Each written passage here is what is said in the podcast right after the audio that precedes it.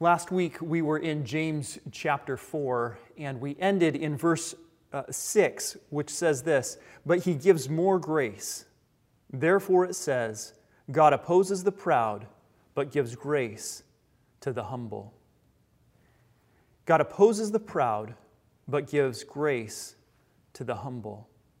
Today, we're going to hear from James about how we can humble ourselves before the Lord. What does it mean to humble ourselves before the Lord? And it, it means to uh, submit ourselves to God in three areas. That first, we would submit to God uh, with respect to our sin. Second, that we would, res- would we would uh, submit to God with respect to our relationships with other people. And finally, that we would submit to God with respect to our relationship with the future. And so, if you would begin with me as we read uh, James chapter 4, starting in verse 7. Submit yourselves, therefore, to God. Resist the devil, and he will flee from you. Draw near to God, and he will draw near to you. Cleanse your hands, you sinner, and purify your hearts, you double minded. Be wretched and mourn and weep. Let laughter be turned to mourning and your joy to gloom. Humble yourselves before the Lord, and he will exalt you. Do not speak evil against one another, brothers. The one who speaks against a brother or judges his brother speaks evil against the law and judges the law. But if you judge the law, you are not a doer of the law, but a judge. There is only one lawgiver and judge, he who is able to save and to destroy. But who are you to judge your neighbor? Come now, you who say, Today or tomorrow we will go into such and such a town and spend a year there and trade and make profit. Yet you do not know what tomorrow will bring. What is your life? For you are a mist that appears for a little time and then vanishes. Instead, you ought to say, If the Lord wills, we will live and do this or that. As it is, you boast in your arrogance. All such boasting is evil. So whoever knows the right thing to do and fails to do it, for him it is sin. Notice how he begins here in, in verse 7 that we are to submit ourselves to God. Submit yourselves, therefore, to God.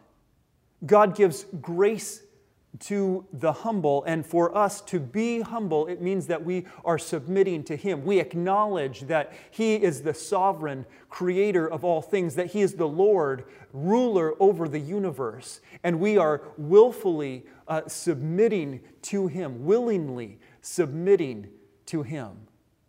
That's what he's talking about here, that we would submit ourselves to him. And the first thing then that we must do, he says, is to resist the devil, and he will flee from you. Draw near to God, and he will draw near to you. Notice this contrast that if we resist the devil, he will flee from us, and if we draw near to God, he will draw near to us. So we have one that if we resist them, they will flee, and the other that if we draw near to them, uh, they will draw near to us. And we have this inverse relationship, right? That, that the more we draw near to God, the more the devil will flee from us. And the more that we uh, lean in toward the devil, the further we get from God. We have this inverse relationship between the two. And so, what he's saying here is that we need to repent. We need to repent of our worldly, uh, devil following ways to turn away from that, to turn around and face a different direction, to face the Lord instead and draw in near to Him. Because who is it that you want fleeing from you, and who is it that you want drawing near to you? I mean, that should be an obvious answer to that, right? Well, I would much rather have God be drawing near to me and the devil fleeing than the other way around. And so, if that's what we want, then what we have to do is we have to resist the devil, turn away from his stuff, and turn toward the Lord instead. And as we draw near to him, he will draw near to us. Here's, here's what I want you to do for a moment. Right, right where you are, right now, I want you to just turn and face a window or face a door. Turn, turn and, and just face out and look through that window or, or imagine what's on the other side of that door. What's out there? What are you seeing out there? What's out there that has you excited?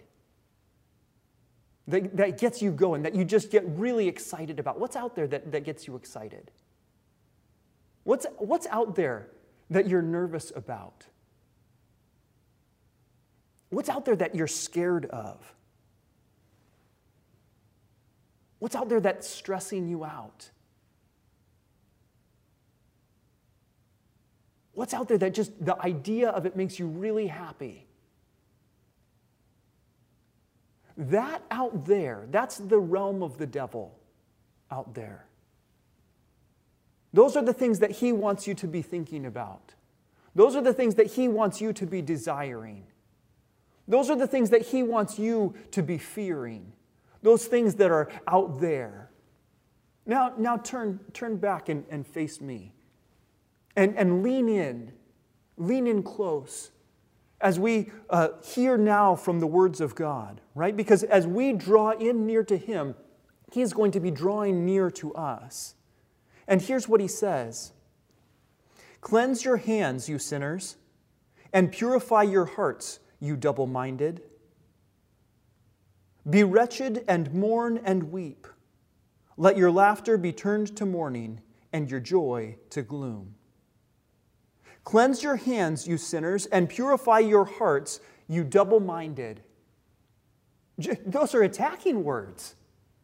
James is coming right after us. He's going, Look, you guys are sinners. You're double minded. The fact that I even have to say, resist the devil and his schemes, resist the devil and his ways, and draw near to God, the fact that I even have to, have to say that highlights the double mindedness within you. In fact, he's been talking about double mindedness since James chapter 1, verse 8. Back when he was talking about how unstable we are in all of our ways, we who are double minded. As we are inclined toward worldly things and uh, also desiring the things of God, we can't have both of those things.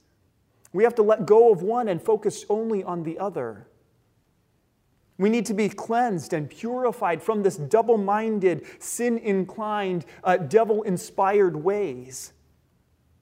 And we're given a clear understanding of how we might do this, how we might be purified of this double mindedness, purified of this sin that distances us and um, puts us at odds with God rather than in close relationship with Him.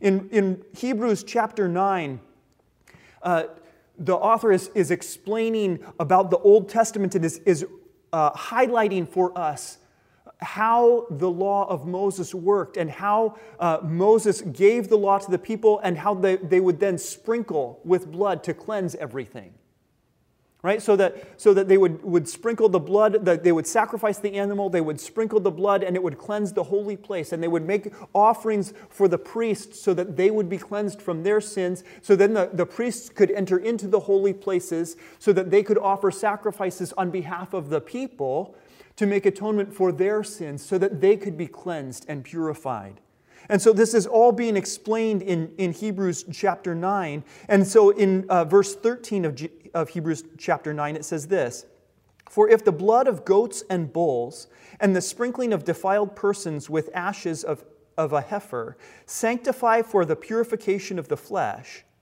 how much more will the blood of Christ, who through the eternal Spirit offered himself without blemish to God, purify our conscience from dead works to serve the living God. He's saying, Look, we have Jesus who has given his life. He has become a sacrifice for us in the same way that blood had to be shed to purify all of those uh, holy objects and people. In the same way, Jesus has uh, sacrificed himself. He has given his life so that we might be cleansed.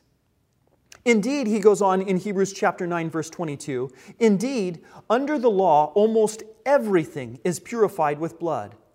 And without the shedding of blood, there is no forgiveness of sins. Thus, it was necessary for the copies of the heavenly things to be purified with these rites, but the heavenly things themselves with better sacrifices than these. That is to say, these things, when they were talking about purifying the temple and the priests being cleansed of their sins so that they could enter the holy places to cleanse, uh, to make sacrifice for the atonement of the sins of the people, those were all ca- um, copies, imitations, uh, images of heavenly spiritual realities taking place here on the earth. It was so that they could see in tangible ways that their sin required uh, payment, and that payment came in the form of life. The lifeblood had to be shed in payment for sins that were committed against God. But while those are just images and copies of spiritual realities, the heavenly reality is that Christ came to make this one time sacrifice so that it would take care of this in the real way, not just in an in a, um, illustrative way, but in a real way. His sacrifice would wash away the blood, the, the sins of people with his blood. So that in verse 26 it says, He has appeared once for all at the end of the ages to put away sin by the sacrifice of Himself. And just as it is appointed for man to die once, and after that comes judgment, so Christ, having been offered once to bear the sins of many, will appear a second time, not to deal with sin, but to save those who are eagerly waiting for Him. So if we think back now uh, to James chapter 4, verse 8, it says, Draw near to God, and he will draw near to you. Cleanse your hands, you sinners, and purify your hearts, you double minded. Cleanse your hands, this, uh, because we are sinners so, because we are sinners, we have to be cleansed and purified. And this happens, Hebrews 9 tells us, through the sacrifice of Jesus, who one time, being God and man, his life uh, sacrificed on our behalf, washed away all of the sins in a one time, very real sacrifice, that one time atonement. So, when it says that we need to be cleansed and purified, how do we do that? It is by believing that Jesus' one time sacrifice cleanses us from the sins that we have committed. The ways that we have rejected God, the ways that we have uh, put up idols or uh, priorities in God's place. This is the way that that is all dealt with and cleansed so that we can be brought into right relationship with God again. That we can be made righteous and restored in relationship with Him. So that when we draw near to Him, He will, in fact, draw near to us.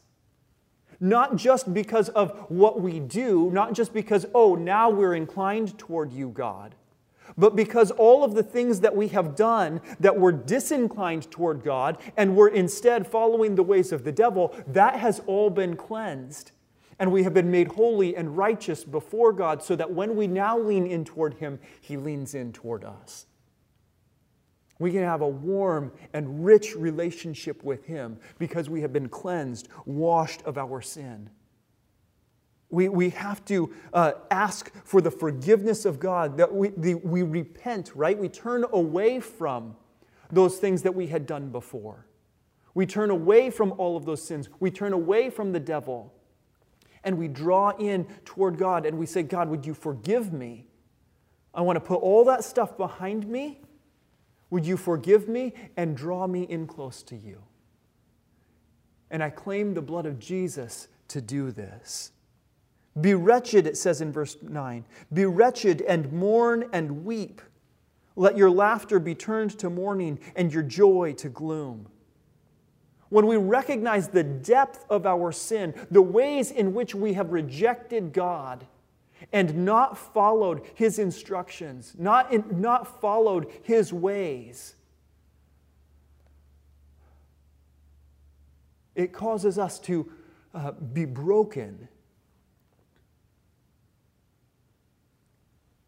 To recognize the weight of our sin and say, Oh God, what have I done in turning away from you? Be wretched and mourn and weep. And let your laughter now be turned to mourning, and let your joy now be turned to gloom. We have seen this before. James has uh, often referenced the words of Jesus, and here he seems to be referencing those words of Jesus from the Sermon on the Mount, the same ideas Jesus preached in Matthew chapter 5. Blessed are the poor in spirit, for theirs is the kingdom of heaven. Blessed are those who mourn, for they shall be comforted. Blessed are the meek, for they shall inherit the earth. Blessed are those who hunger and thirst for righteousness, for they shall be satisfied. Blessed are the merciful, for they shall receive mercy. Blessed are the pure in heart, for they shall see God. Blessed are the peacemakers, for they shall be called sons of God. We, we recognize that what it means for us to humble ourselves before the Lord is to submit to Him with respect to our sin and acknowledge that that which is not in line with His glory is sin. And we mourn for that, and we weep for that, and we repent of it so that we might ask forgiveness. Because if we don't weep and mourn now, we cannot receive the comfort of God and will weep and mourn later. If we do not now recognize the depth of our sin and say, Oh God, what have I done? Then, when we come to the end of time, when Christ returns to that final judgment, at that point we will say, Oh God, what have I done? There will be weeping and mourning. But if instead we humble ourselves before the Lord, verse 10 humble yourselves before the Lord, and he will exalt you. All of this to say that, that we ought to humbly come before God, recognizing, acknowledging, confessing our sin, repenting of it so that then He might lift us up. It takes a lot of humility to confess our sin. It takes a lot of humility to admit that we have been wrong. But there is so much freedom when we do. The alternative is to try and uh, prop ourselves up, to either perform up to standard or else make excuse and justify our bad behavior. But when we come in with this approach, when we come humbly before Him and submit with respect to our sin, we can confess the sin before Him, weep and mourn that we have done it, but be exalted by Him, lifted up, having been washed clean by the blood of Jesus, cleansed from our sin and purified and He exalts us. How much freedom is there in that? Because He is the one lifting us up. We no longer have to do that. Those of us who weep and mourn now will receive the comfort of God. And in those last days when Jesus comes again, we expect to be joyful at his return and, ex- and experience eternity in right relationship with God. Even if we spend the entire life now weeping and mourning, it will pale in comparison to the glory of God and everlasting eternal relationship with Him.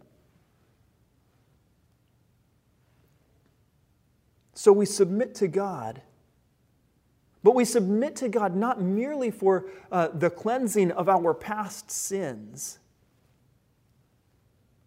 but also now because we have been cleansed by Him. It changes the way in which we relate to other people. So that James goes on to say in verse 11 Do not speak evil against one another, brothers. Do not speak evil against one another, brothers. This speaking against is, is a, it's a criticizing, it's a slandering. Especially if you're doing this publicly or uh, behind their back. Right? When we, when we go and we, um, are publicly slandering or criticizing somebody, it acknowledges that we don't have their best interest in mind. If we had their best interest in mind, we would be coming to them gently, compassionately, humbly, to talk with them about what's happening here. Where do we feel like they have misstepped? How can we help move them forward?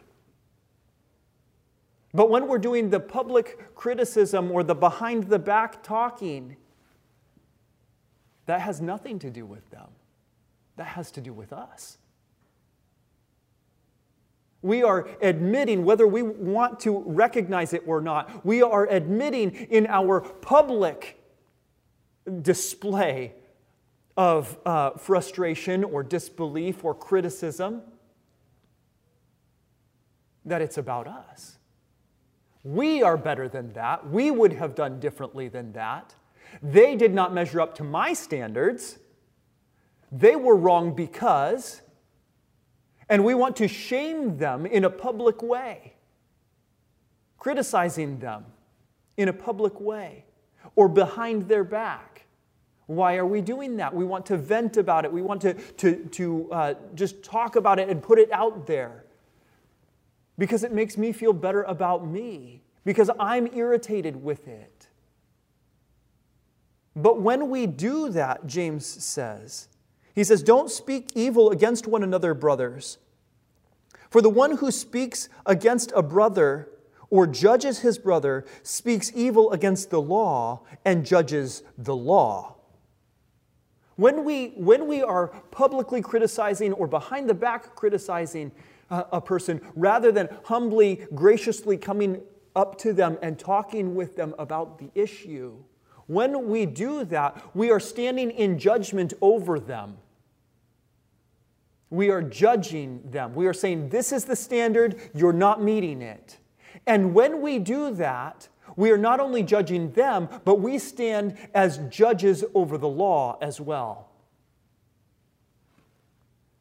The one who speaks against a brother or judges his brother speaks evil against the law and judges the law. What are we talking about here?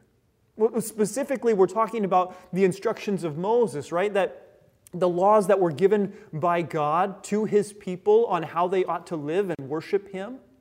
And so you see those in Exodus and Leviticus and Deuteronomy in particular. But more generally speaking, we're talking about the entire instruction from God to his people. All of the scriptures that speak to us about how we ought to live our lives in light of who God is as sovereign over all of creation, and how we ought to worship and glorify Him. That's the law, that's the instruction to us, God's word to us. But if you judge the law, he goes on to say, but if you judge the law, you're not a doer of the law but a judge of the law. That is to say, when we are criticizing somebody else or slandering somebody else and we're saying, here is the measurement and here is the standard, and you are not meeting the standard, that standard is something that I am identifying and saying, this is it. This is the measure, this is the standard that is not being met. I am creating then the law.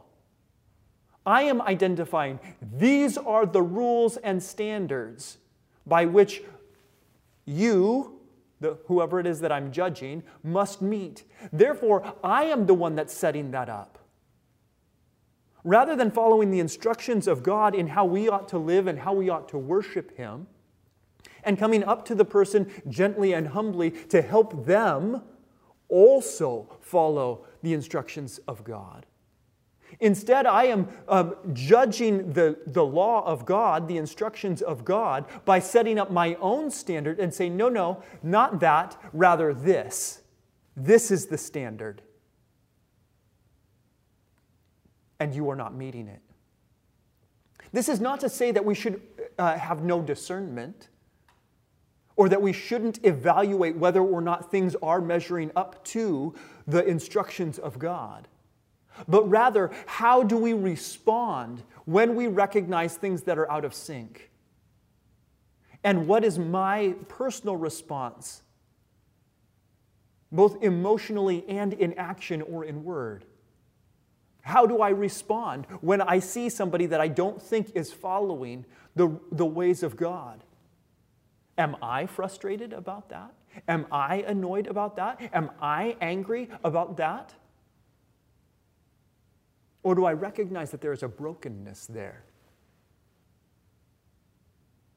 That they need to be cleansed, purified, sanctified by the blood of Jesus that they need to resist the devil and turn and draw near to God so that God will draw near to them? Is my heart beating with compassion for this person who is not drawing near to God? And is my desire to help them in any way that I can to do that? To turn away from their sin and lean in. And if that is my desire, then there is no place for me to stand as judge over them. Recognizing that I have come to, to God in the same way through the blood of Jesus, through his compassion and grace, through his sacrifice, this is how I have come. There is no other way. And so I, I measure it according to uh, the instructions of God. But if I am using my own standards, then I am cozying up with the devil. If I'm imposing the standards and judging people and slandering them and criticizing them publicly according to my standards, I'm using the schemes, the motives, the purposes, and methodologies of the devil.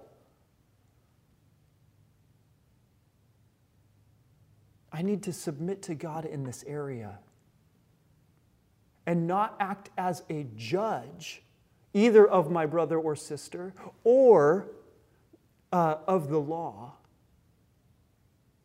but rather recognize that they also are made, created in the image of God. And that I am a doer of the law, not a judge of the law. For he says, verse 12, there is only one lawgiver and judge. He who is able to save and to destroy. But who are you to judge your neighbor? There is only one who has given the law. God has given those instructions. And there is only one who can save Jesus, God and man, who has given his life for us. He is the only one. In fact, in Matthew chapter 5, uh, further down in the Sermon on the Mount at verse 17, he sa- Jesus says this Do not think that I have come to abolish the law or the prophets. I've not come to abolish them, but to fulfill them. For truly I say to you, until heaven and earth pass away, not an iota, not a dot will pass from the law until all is accomplished. Therefore, whoever relaxes one of the least of these commandments and teaches others to do the same will be called least in the kingdom of heaven. But whoever does them and teaches them will be called great in the kingdom of heaven. For I tell you, unless your righteousness exceeds that of the scribes and the Pharisees, you will never enter the kingdom of heaven. God has given us his instruction on how we ought to live in light of who he is and how we ought to worship and glorify him, and we have broken that law.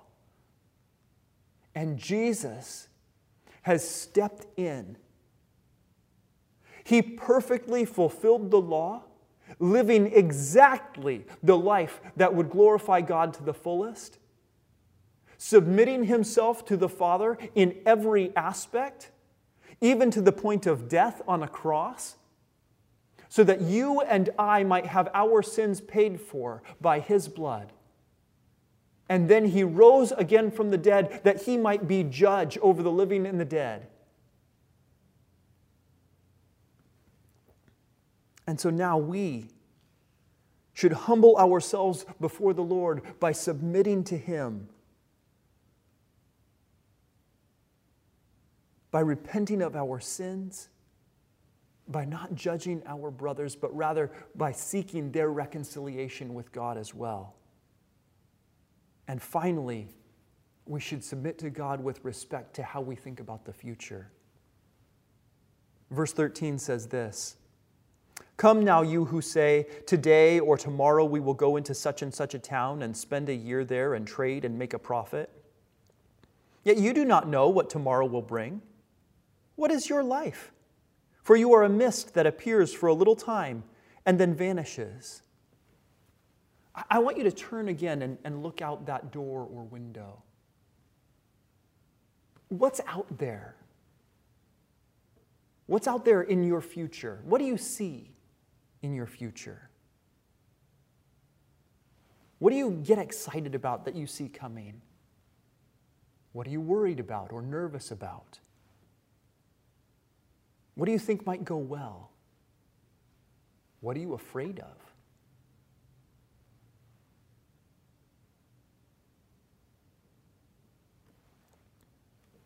Okay, now turn back.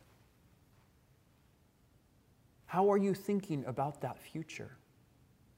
Admittedly, uh, due to COVID, we are much better at this than we used to be. We are holding the future more loosely than we used to hold it. We don't have an expectation. We, they've been disappointed too many times where we thought we were going to do this and then we couldn't because guidelines changed or something else changed. People didn't follow through. And so we recognize the reality that the future is tenuous and we can't count on it. We knew that to be the case before, but now we feel like that's really settled into our brains that I have no idea what to expect in the next week, two weeks, and six months from now, forget it no clue what's going to be coming. The issue for us is not the reality of whether or not the future is tenuous. The, the, the issue for us is rather our attitude toward it. Because much as I might think that I am good at this now because of COVID, and I don't hold anything tightly, I hold everything with an open palm. Yet, how is my attitude with respect to those things? What is my attitude when my business gets closed down? Or when my employment status changes? What is my attitude when the guidelines change again? What is my attitude when the family gathering doesn't look like I expected it to or can't happen at all? Am I frustrated? Am I angry? Am I despairing of ever hoping that anything could ever happen again in the future? If that's the case, then we are not holding the future loosely at all, actually. We recognize the reality, but we're frustrated with that reality because our plans are not being met. We can't do what we had thought we would do. And that's not what James is talking about here. When he says, What is your life? You are a mist that appears for a little time and then vanishes. He says, What you ought to say, verse 15, is, If the Lord wills, we will live and do this or that. If the Lord wills, we will do this or we will do that. It's not just that we will hold it loosely with a fatalistic, whatever will be, will be, or in the more common now, whatevs. Rather, what we're talking about here is that the Lord, uh, we say, if the Lord wills it, we will do this. It's not anti planning. He's not saying don't make plans about the future because you don't know what's going to happen. He's saying make plans for the future in light of who God is and in light of His glory, for the sake of His glory. That's how we make plans about the future. If the Lord wills, we will do this. If the Lord wills, we will go to such and such a town and we will do these things because He is God and for the sake of His glory. And we will recognize that if we cannot do those things, if somehow that future that we have envisioned in our mind, that God glorifying future, if something about that changes, we recognize that God is still sovereign, God is still faithful, and whatever those results will be, will glorify Him all the more. And so when those plans get changed, we say, Yes, God, what are you going to do now? And I have to say, that has not been my attitude recently as plans have been changed over and over again. And I recognize that they are my plans, and I'm frustrated that they're not happening. Every time I make plans, we don't get to do them. I'm making the wrong plans. God, what are our plans for today?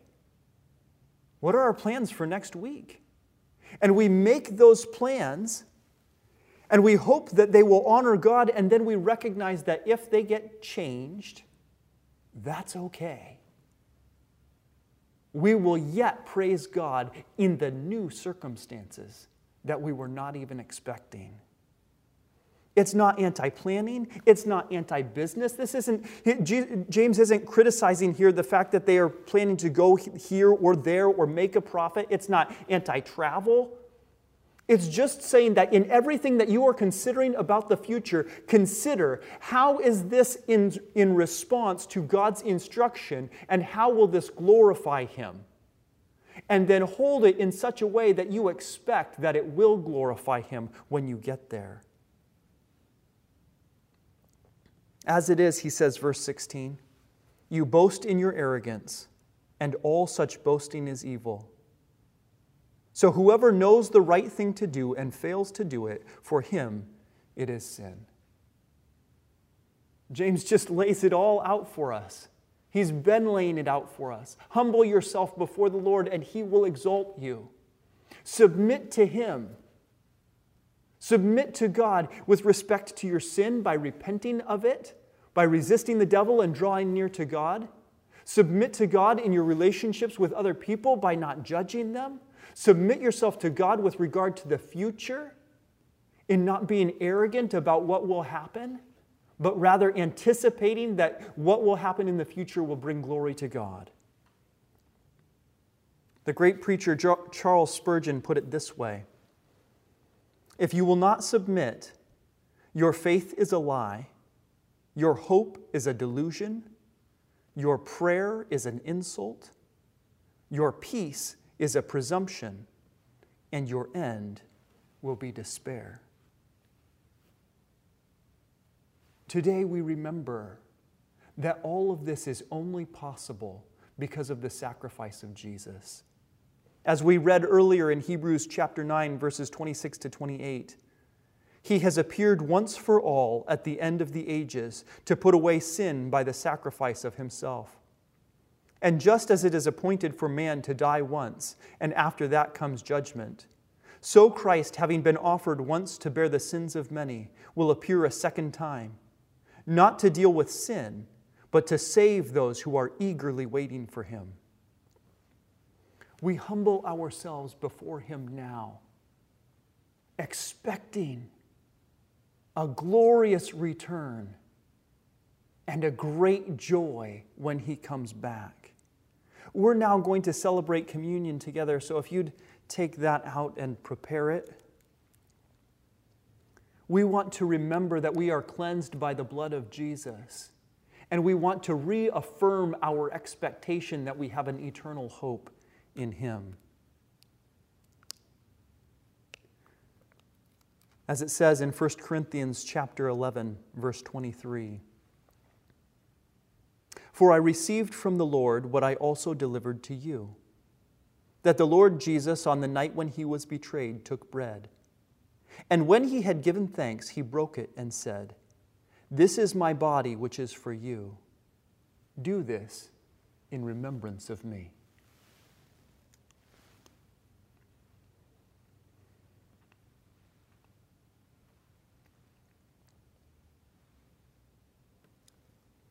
And in the same way also he took the cup after supper, saying, This cup is the new covenant in my blood. Do this as often as you drink it in remembrance of me.